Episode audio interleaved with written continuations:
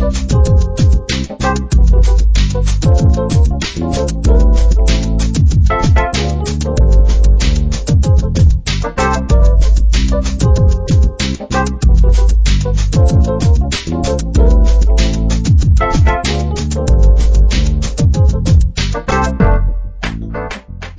い、こんにちは。タコラジ第8回目の放送となります。この番組は私、おっさんゲーマーの鍋がお送りします。おっさんによるおっさんのためのゲーム系、ポッドキャストとしてお送りしております。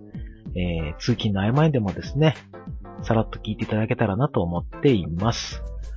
はい、えー、今日、早速5月入りまして、今、ゴールデンウィーク真っ只中、飛び石連休真っ只中で皆さんお仕事の方もいると思うんですけれども、私今日はお休みですので、えー、ゲームしておりました。で、今日はね、何のお話するかっていうと、最近発売されたちょっと、小粒だけど、いい感じのゲームがあったので、お話ししたいと思います。その前に、メールいただいてますので、メール一通ご紹介しましょう。えー、お名前、ヤクザキラーさん。すげえ名前ですな。ヤクザキラーさん。えっ、ー、と、YouTube の方でね、いつもあの動画にコメントくださったりなんかしてますけども、えー、毎回楽しく拝聴しております。えー、打芸をテーマにトークしてください。打芸の打はあの、駄菓子の打ですね。打芸とは何かとかそんな感じでどうでしょうか。昨今パズドラに見られるスマホゲームが、えー、慢心しておりますが、人によってはあんなのゲームじゃねえとかいう人もおられますよね。うん。私もそう思いますけども。えー、私はこのゲーム自体は俗に打ゲーというジャンルでくくれちゃうと思われるのですが、逆に隣の家の人は、えー、光栄の歴史シミュレーションゲームを毎日2時間とか3時間とか、だらだらとプレイしているらしく、この方にとってはある意味歴史シミュレーションゲームが、え、打芸なんだなと感慨深いものを感じました。よくくだらねえという言葉を耳にしますが、くだらないことというのは面白いことに通じていると思われます。昔徳川の埋蔵金のテレビスペシャルを毎回穴掘ってるだけなのに、いつ出るかいつ出るかと主張した経験があるのですが、糸井さんのやつですね。そのことも旗から見たらくだらねえ状態だと思うんですよね。えー、心理学的に辛くて重い状態が続くと脳からドピドピと脳内麻薬が出てきて、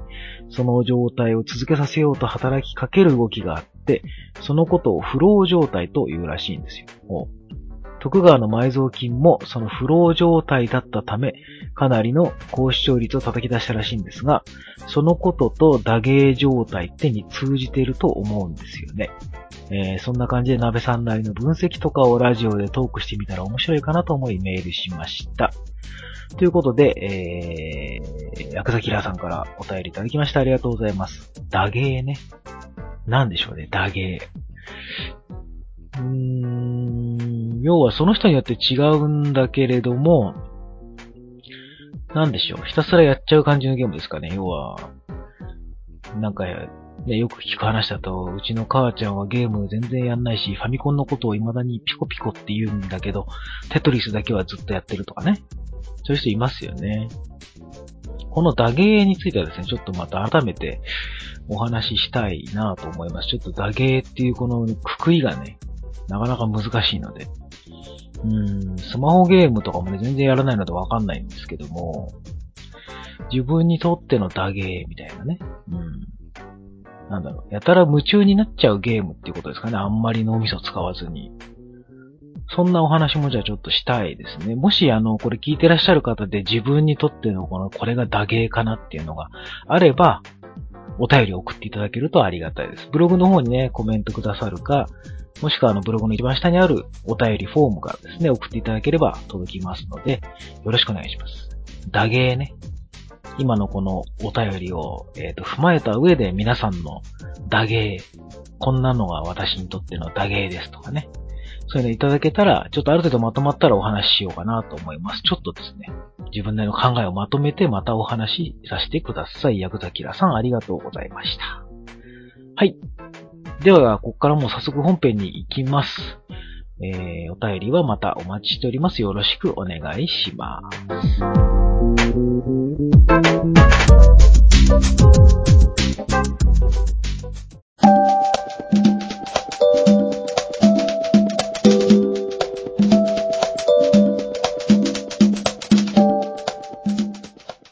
はい、では早速本編の方に行ってみたいと思います。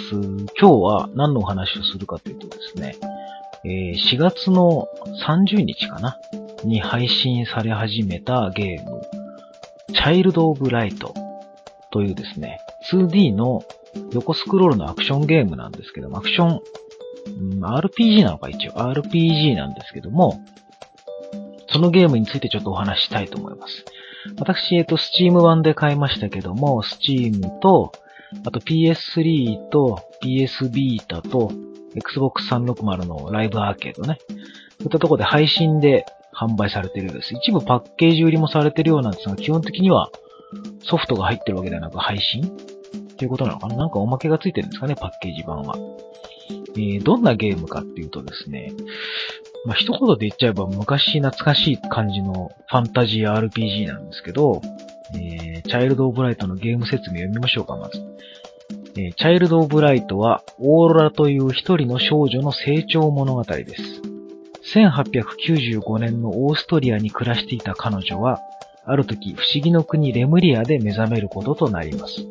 愛しい我が家に帰るため、オーロラはレムリアから太陽と月と星々を奪った夜の女王に戦いを挑み、美しく壮大な冒険を繰り広げていきます。ということでですね。まあ、設定を見る限り、まあ、ドファンタジーですね。えー、最近珍しい直球のファンタジーなんですけど、これがね、なかなか面白かったです。あのー、オーロラ姫っていう、まあ、女の子ですね。が、まあ、お父さんが多分王様なんでしょうね。公爵とかって言ってましたけど、もうそのお父さんがなんか死にかけて、なんか確かオーロラ自身も死んじゃったみたいな話になって、レムリアっていうこの大陸に飛ばされてくるんですよ。なんでしょうね、ファンタジーな世界なんですけど、普通の人間の世界とは違うんですね。いろんな種族がいて。で、元のか、えっ、ー、と、世界に帰ってはお父さんのそばに帰りたいっていうのを思いながらも、いろんな種族と出会ったりなんかして仲間を増やしながら、でそのレムリア自体にも危機が来ているので、その危機に立ち向かっているみたいなね、お話ですよ。でオロラ姫の、えー、生みのお母さんってのはもう亡くなってて。で、なんか、後から来たお母さんがいるのかなうん。で、そのレムリアにはなんか夜の女王だかなんだか、闇の女王だかなんだかみたいなのがいて、それを倒そうみたいな。もう本当にね、正統派ファンタジーなんですけども、何が良かったかってね、まあ単純にグラフィックとサウンドがまず素晴らしいんですね。横スクロールのアクションなんで、まあ、皆さんが想像しているような感じですよ。キャラクターが、ちっちゃいキャラクターがぴょこぴょこ飛び跳ねながら、ね、段差乗り越えたりとか、えー、ステージをね、モンスター倒しながら進んでいくわけですよ。右に左に。ただそのグラフィックが非常にですね、水彩画っていうのかなうん。線画にこう水彩で淡い色をつけたようなあの、ネットでね、動画探していただければ多分トレーラーなんかがいくらでも出てくると思うんですが、あ今回もこれ YouTube 版を作るので、その YouTube 版だとトレーラーとかですね、あと、私のプレイした様子序盤のプレイの様子を一応流そうと思ってるんですが、まあ、これ見ていただければわかるように、非常に美しいグラフィック。実際、あの、モニターでね、ちゃんと見るとすごくね、細かく書き込まれてて、綺麗なんですよね。ちゃんと奥行きもあるし。うん。2D なんだけど、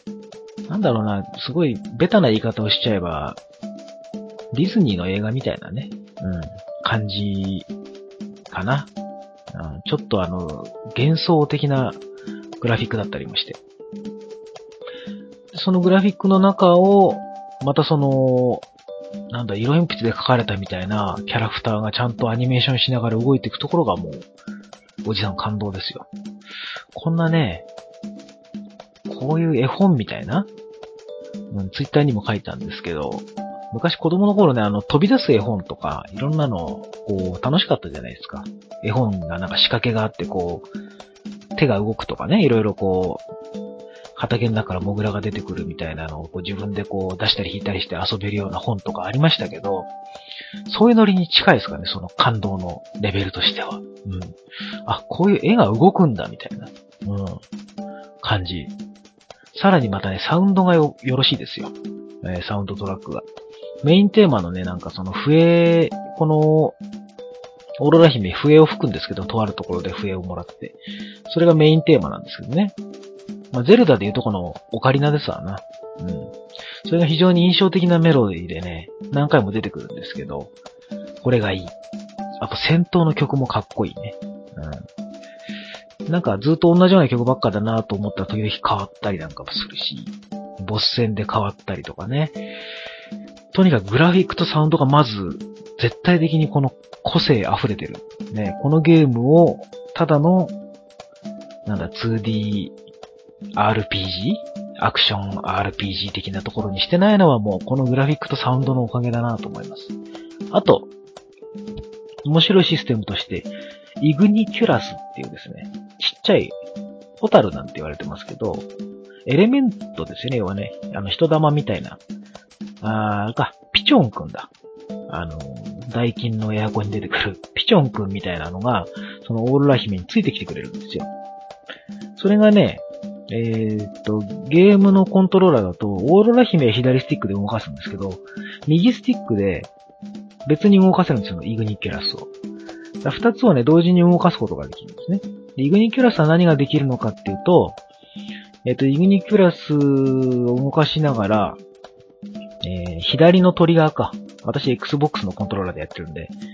えー、左のトリガーを引くと、イグニキュラスが光るんですよ。自分のゲージがあるんですけど、そのゲージの範囲内で光るんですね。で光らせると何ができるかっていうと、単純に暗い場所を明るく照らすとか、あと、イグニキュラスじゃないと開けられない宝箱っていうのがあって、それを光らせることで解除できる。ね。あともう一個はなんか途中の、まあアクション RPG 的なやつなんで、こうトゲトゲがね、出てくる道とかあるわけですよ。そこをオーロラ姫、どう考えても通れないなっていうようなやつを、イグニキュラスが光らせて、なんかね、仕掛けのボタンがあるんですよね。そこをイグニキュラスが光らせてくれると、一定時間だけその仕掛けが止まるとか。そういう感じでね、あの、協力プレイみたいな感じになってるんですね。で、実際これ、あのー、2プレイヤーがイグニキュラスをなんか操作することができるらしく。私 PC だとマウス動かすだけでイグニキュラス別に反応するし、だからコントローラーとマウスがあれば別々にもできるし、あと多分コントローラー2個繋げばできるんじゃないですかね。あの、右スティックを動かせば。うん。多分ですけど。なので、他のコンシューマー機だとどうなのかな二つコントローラー繋げれば遊べるのかなイグニキュラスはイグニキュラスとして。そのね、微妙な協力感が楽しいですね。後半のステージに行くと、その、うまく協力しないとね、テンポよく進めないとことかあったりなんかして、なかなかよく考えられてるなっていう感じがします。で、まあ本当に普通の横スクロールアクションなんですけど、あのね、戦闘だけは、シンボルエンカウントなんですよね。だから要は、マップ上に敵は配置されてるんですけど、その敵とぶつかると戦闘開始と。普通のアクション RPG みたいにその場で剣を振り回して戦うとかそういうんじゃないですね。シンボルエンカウントで画面が切り替わるんです。うん。で、単性になってるんですね、戦闘は。で、この単性って結構古臭いシステムなんで、ね、RPG としては。ね、最近アクション RPG が多いし、主観視点の RPG ね、あの、スカイリムだったりとか、ね、そういうのが多いんで、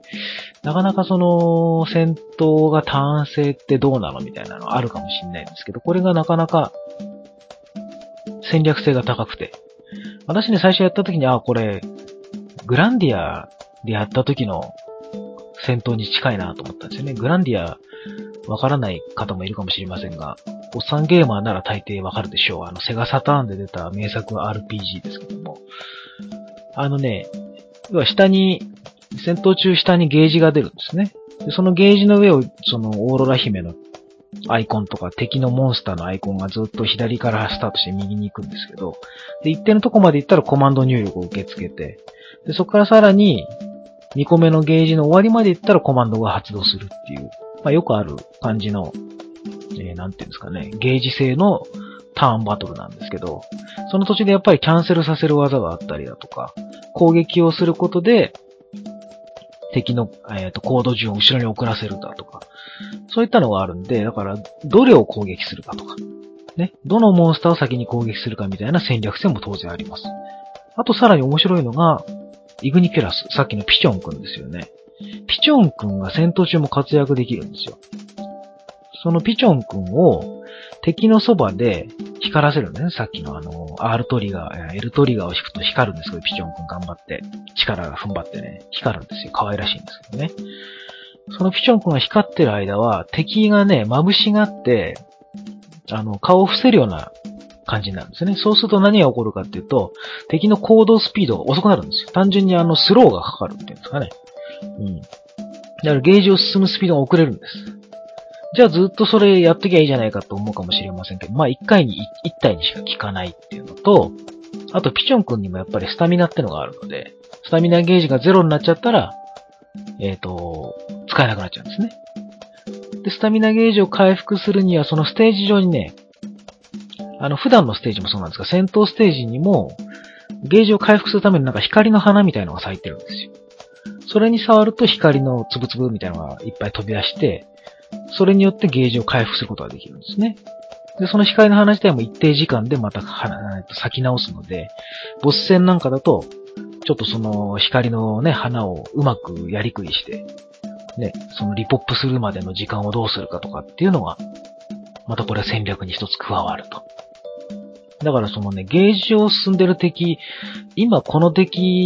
に攻撃されたら多分自分の行動がキャンセルされるだろうなっていうのがあったらその敵に切り替えてピチョン君に光らせて、で、それが終わって自分がうまく攻撃できたら今度次にゲージ登ってきそうな敵にまたピチョン君を移動させてとかってね、結構ね、いろいろできるんですよ。で、さらに、自分のキャラクター、オーロラ姫の上とかにピチョン君を持ってきて、光らせると、今度回復ができる。ちょっとずつね、その光のパワーで回復するんですよ。だからね、結構ピチョン君ね、役に立つ。あの、攻撃の補助もしてくれるし、防御もやってくれる。回復もしてくれるっていう。なかなかね、面白いシステムになってます。あの、普通の単性を想像してる方にはちょっと、あの、勘違いしないでいただきたいなって、なかなか面白いこのゲージ性のターンバトルですね。うん。あとね、仲間もどんどん増えていくんですけど、いっぺんにね、登場するのは敵は3体まで。仲間は自分ともう一人。二人まで。で、どんどん仲間がまあいずれ増えていきますんで、その場合オーロラ姫以外の二人とかっていうのも可能です。えー、で、えー、その仲間ごとにね、いろんなスキルツリーがあって、ちゃんとあの、レベルアップするごとにポイントが振られて、えっ、と、通常攻撃を強化していくスキルツリーだったりだとか、魔法の部分を強化していくだとか。キャラクターによってね、オーロラ姫なんか結構、攻撃と魔法と両方える、結構一般的なキャラクターなんですけど、人によってはもう本当直接攻撃しかできないけど、あと回復と補助ができるとかね。あと補助しかできないようななんかちょっと攻撃は非力なんだけど、補助に関しては完璧とかね。あとさっきのそのゲージが進んでいくのを、敵のゲージを戻すだとか、麻痺させるなんていうのに特化してるキャラクターなんかもいるし、なかなかね、キャラクターの入れ替えをいつでもできるんですよ、その。自分の順番が回ってきてる時だったら、どんどん入れ替えられるので、どんどん入れ替えながらね、えっ、ー、と、敵に合わせて戦っていくっていうのはなかなか面白いですね。で、当然属性もあるので、えっ、ー、と、火に弱い敵だとか、えー、水に弱い敵だとか、雷に弱いとか、あと光と闇っていう属性があるので、それによっても仲間をね、切り替える。なんていうのもできます。じゃあ、その、ね、属性によって、例えば敵が雷に弱い属性の敵ばっかりだから、じゃあそうなると、雷にのね、属性を持ったキャラクターしか使えないじゃないかみたいな、このステージは、みたいなことになるかもしんないんですけど、これね、属性がね、キャラクターごとに決まってるわけじゃないんですよね。あのね、昔で言うとこの FF、ファイナルファンタジー7のあのマテリアみたいなもんで、宝石をね、オキュラスだったかな？装備することで、そのオキュラスを装備することで属性をね、どんどんつけられるんですよ。キャラクターごとに自由に。えー、サファイアとルビーとエメラルドっていう基本の3個があって、確かサファイアは、なんだっけ、えー、なんだ、水の属性だっけかな。で、ルビーが炎の属性で、エメラルドが雷だったかな。ちょっと間違ってたらごめんなさいね。うろ覚えなんで。クリアした、今、さっきクリアしたんだけど、もう忘れてますからね。で、それを、まあ、例えば Ruby だったら、まあ、炎ってのはこれは覚えてるので Ruby を、キャラクターごとにね、3個まで付けられるんです。武器と防具と、なんだっけ。武器と防具が2箇所あったかな。で、そのルビーを例えば武器のところにセットすれば、炎の属性を持った武器になるんですね。だから炎に弱い敵に戦うときにはそのルビーをつけたキャラクターで戦うとか、あともしくは魔法使いの炎で戦うとかしたい。で、そのルビーを、えー、今度防具のところにつけると、炎の耐性がつけられる。ね、耐久力がつけられる。っていうのがあって、取り付ける場所によってちゃんと効果が変わるようになってるんですよ。でね、さらにそのオキュラス宝石をね、合成したり強化したりできるんですね。最初はね、そのルビーの原石みたいなやつ。結構効果が弱いんですよ。あの、炎の、例えば、追加効果も5%とか3%とかなんかあって、それをね、同じ石を3つ合成すると1段階ランクアップするんですね。えっ、ー、と、原石から磨かれたルビーとかなんかそうなんとかな。で、さらにその磨かれたルビーを3つ合わせると、輝くルビーだったかな。なんかもうちょっといいやつなんです。その輝くやつを3つ合わせると完璧なやつができるんですね。4段階目。そこまでいくとかなり属性も強くなるんですけど、それを合成、3つずつ合成することで強化できるんですね。で逆に今度サファイア1個、ルビー1個、エメラルド1個とかを合成するとダイヤモンドとかができたりだとか。あとサファイアとルビーで赤と青で、えっ、ー、と、アメジストができたとか。えー、ルビーとエメラルドはなんだっけ？オニキスじゃねえや。えー、シトリンだとか。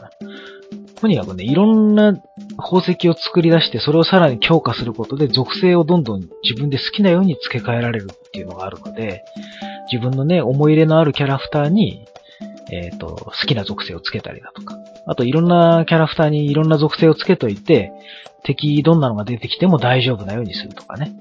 ある程度やっぱ属性考えないとダメージが通りづらい敵とかも出てくるので、この辺はなかなかね、戦略性があって面白かったですね。うん。そんな感じかな、システム的なところの特徴は。うん。なので、普通のアクションゲームですよ。要は、良くも悪くも。ただ、ちゃんと作ってあるっていうところがすごく評価したいというか、心にグッときたところですね。あのね、去年だったかな。ブラザーズっていうゲームが出た時に、同じようなことを感じたんですよ。心をね、ぐっと掴まれたというか、すごく丁寧に作ってある普通のゲームだったんですよね。あのね、特に気をてらったところはないし、特に目立つ素晴らしい要素が、突出した要素がこれってのがあるっていうほどでもなく、一個一個を見れば今までのアクションゲームへのオマージュというか、ね、過去にあったアクションゲームの方程式に乗っ取ったゲームなんだけれども、なんだろう、その演出が素晴らしいとかね。その作り方を徹底することで、一段階上のゲームを作るみたいな。その普通のゲームを高いクオリティで作り上げるみたいなところにやっぱり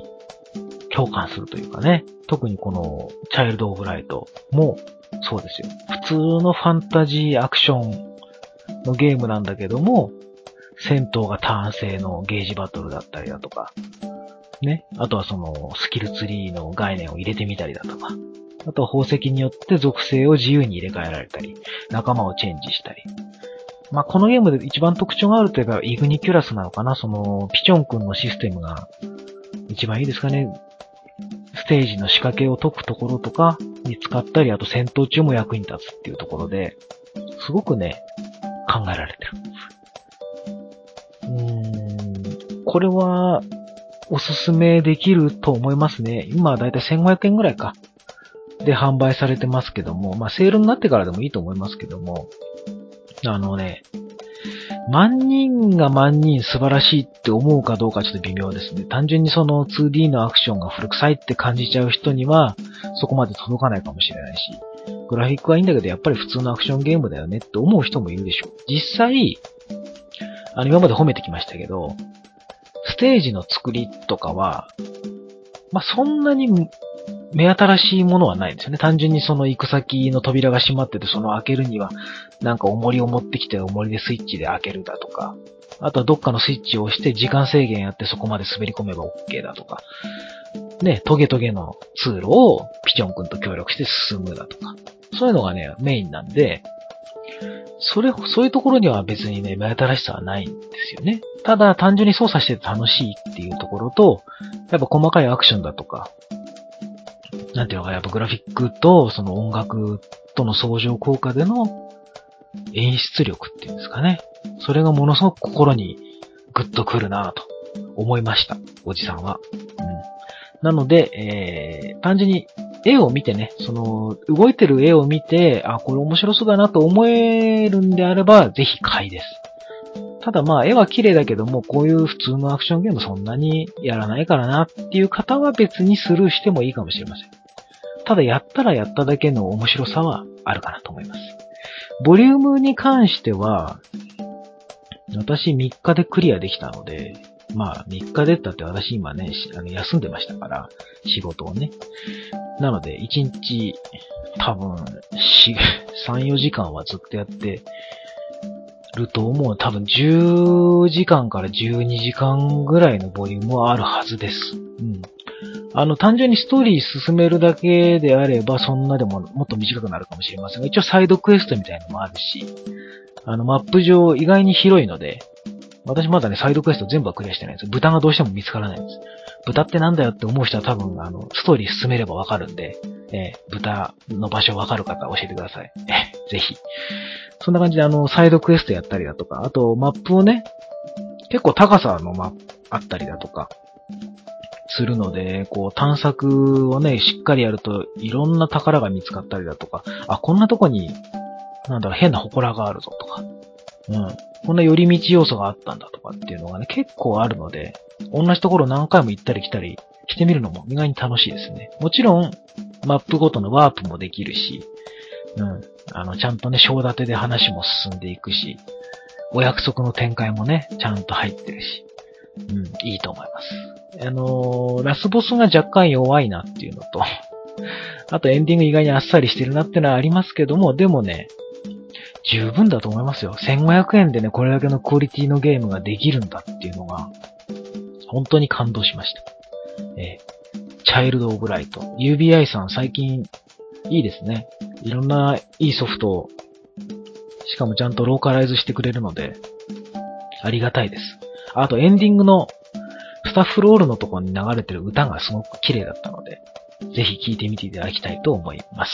はい。今日はチャイルド・オブ・ライトをおすすめさせていただきました。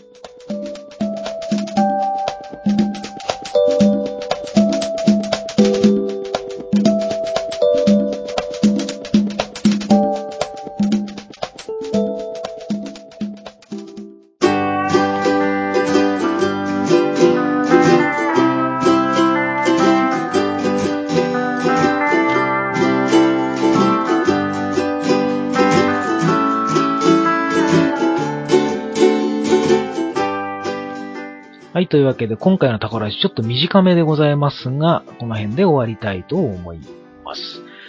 チャイルド・ブライトね。えー、正直、買う前はそれほど期待してなかったんですけど。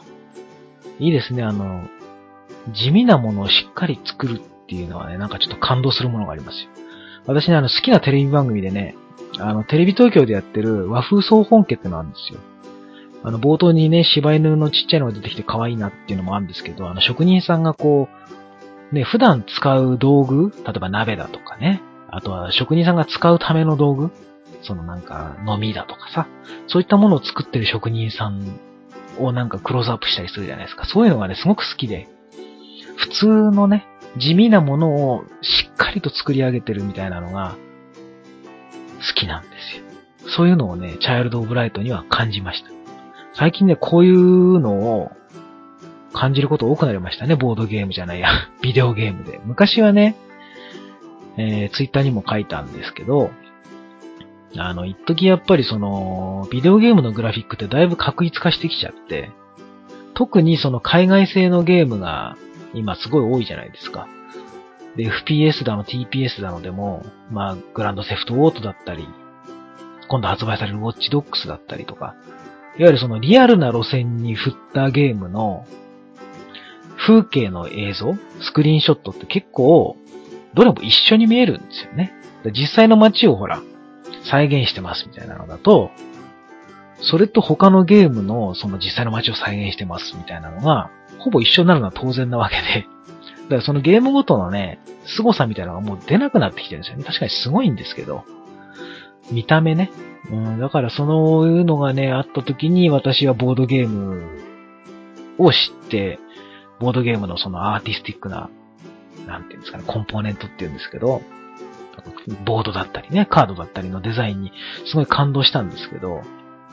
それにね、近いものを最近ビデオゲームで感じられるようになってきて、嬉しいですね、ビデオゲームファンとしては。うん、このチャイルド・オブ・ライトとか、あとはさっき言ったブラザーズだとか、他にもいっぱいありますけども、こういった小粒で面白いゲーム。今後もね、ちょっとタコラジでご紹介できたらいいなと思っています。はい。では今回はね、この辺で終わりにしましょう。次回はじゃあその、えー、ヤクザキラーさんからいただいたお便りの話ができるかどうかちょっとまだわかりませんけども、えー、皆さんの打芸ね、えー、スルメゲーとでも言うんでしょうかね。うん。くだらないんだけれども、ずーっとやってしまうゲームっていうことでいいのかな。うん。冒頭の人お便りの部分を参照していただければと思いますけども、お便りお待ちしております。はい、ではタコラジ第8回はこの辺で終わりにしたいと思います。皆さんも、えー、光の申し子、ならぬ、ゲームの申し子としてですね、これからもゲームいっぱいやっていただければと思います。またよろしくお願いします。